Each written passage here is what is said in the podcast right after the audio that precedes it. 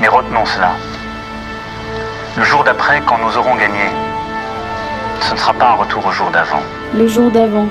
Le jour d'avant. Le jour d'avant. Le jour d'après. Bonjour.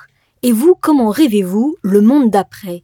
Le monde de l'après-coronavirus Emmanuel Macron l'a affirmé, le jour d'après ne sera pas un retour au jour d'avant. Alors la rédaction de Oui Demain, avec les artisans du podcast, l'ont prise au mot. Nous avons posé cette question à diverses personnalités. Quelles solutions proposez-vous pour que les jours d'après soient meilleurs que les jours d'avant?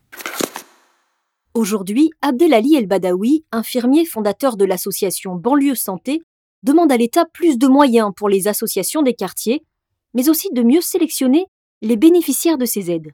Aujourd'hui, les problèmes dont sont confrontés la banlieue, mais, aussi d'autres territoires, hein, c'est d'abord, dans un premier temps, les ruptures de soins euh, du fait que les patients, en fait, ils vont plus voir leur médecin. Euh, les, tous les patients qui avaient des cancers, des problèmes cardiovasculaires, euh, des problèmes de diabète ne vont plus chez les spécialistes par peur d'être contaminés dans les cabinets ou par peur de sortir. On pressent quelque chose euh, encore plus difficile pour cette population après, puisque là, pendant cette période de Covid, on a eu énormément de personnes qui sont venues nous solliciter, qui étaient dans le besoin, qui étaient des personnes qui étaient hors des radars. Des personnes qui travaillaient, qui faisaient des petits boulots, euh, qui faisaient des petits boulots black, euh, qui faisaient euh, plein de petites choses qui leur permettent de vivre et survivre. Puis il y avait aussi les associations locales qui faisaient un travail terrain, mais ont dû fermer parce que le confinement les a obligés. Et là, c'est vrai que les petites choses qui permettaient de survivre ont, ont un peu baissé le rideau et donc toutes ces personnes-là se sont retrouvées un peu sur le carreau. Donc on a des personnes âgées, on a des familles monoparentales, des hommes qui vivent seuls dans des logements sociaux, des camps de Roumains, on a des migrants, on a des SDF. En fait, on a vraiment toute la frange de la population euh, qui vit déjà euh, déjà des, des, inégalités sociales et des inégalités en santé. Dans cette crise du Covid-19 qui est arrivée, on a tout de suite réagi en voulant euh, créer des colis de confinement pour pouvoir permettre aux personnes les plus fragiles, celles qui sont les plus malades, d'avoir un colis alimentaire qui leur permet de rester au domicile pendant une semaine.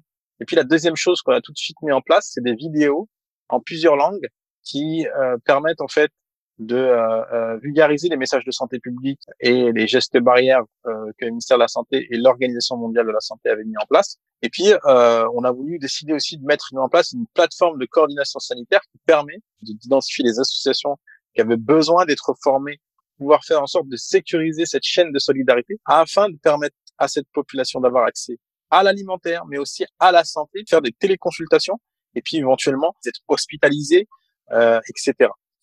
Notre proposition pour demain, c'est euh, de faire en sorte que la population issue des quartiers, les associations issues des quartiers qui sont qui font un travail de fourmi au quotidien dans ces territoires soient davantage écoutées et qu'on leur donne plus de moyens d'agir sur ces populations.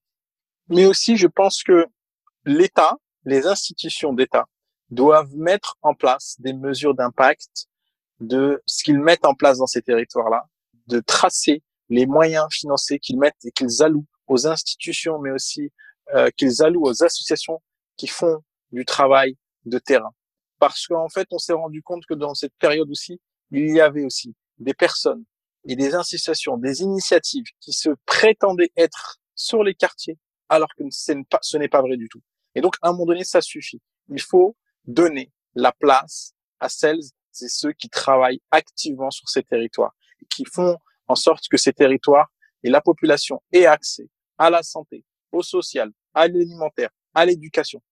C'est la première pandémie qu'on a en France de cette ampleur, mais c'est aussi pas la dernière pandémie qui pourra arriver demain, qu'on ne pourra pas contrôler, qu'on ne pourra pas anticiper, ou en tout cas, on pourra anticiper si on donne les moyens aux professionnels de santé et les acteurs sociaux parce que c'est eux qui, en cas de crise et en cas de pandémie, vont pouvoir être là pour subvenir aux besoins de chacun et de chacune et de faire en sorte de faire les soins à chacun et chacune.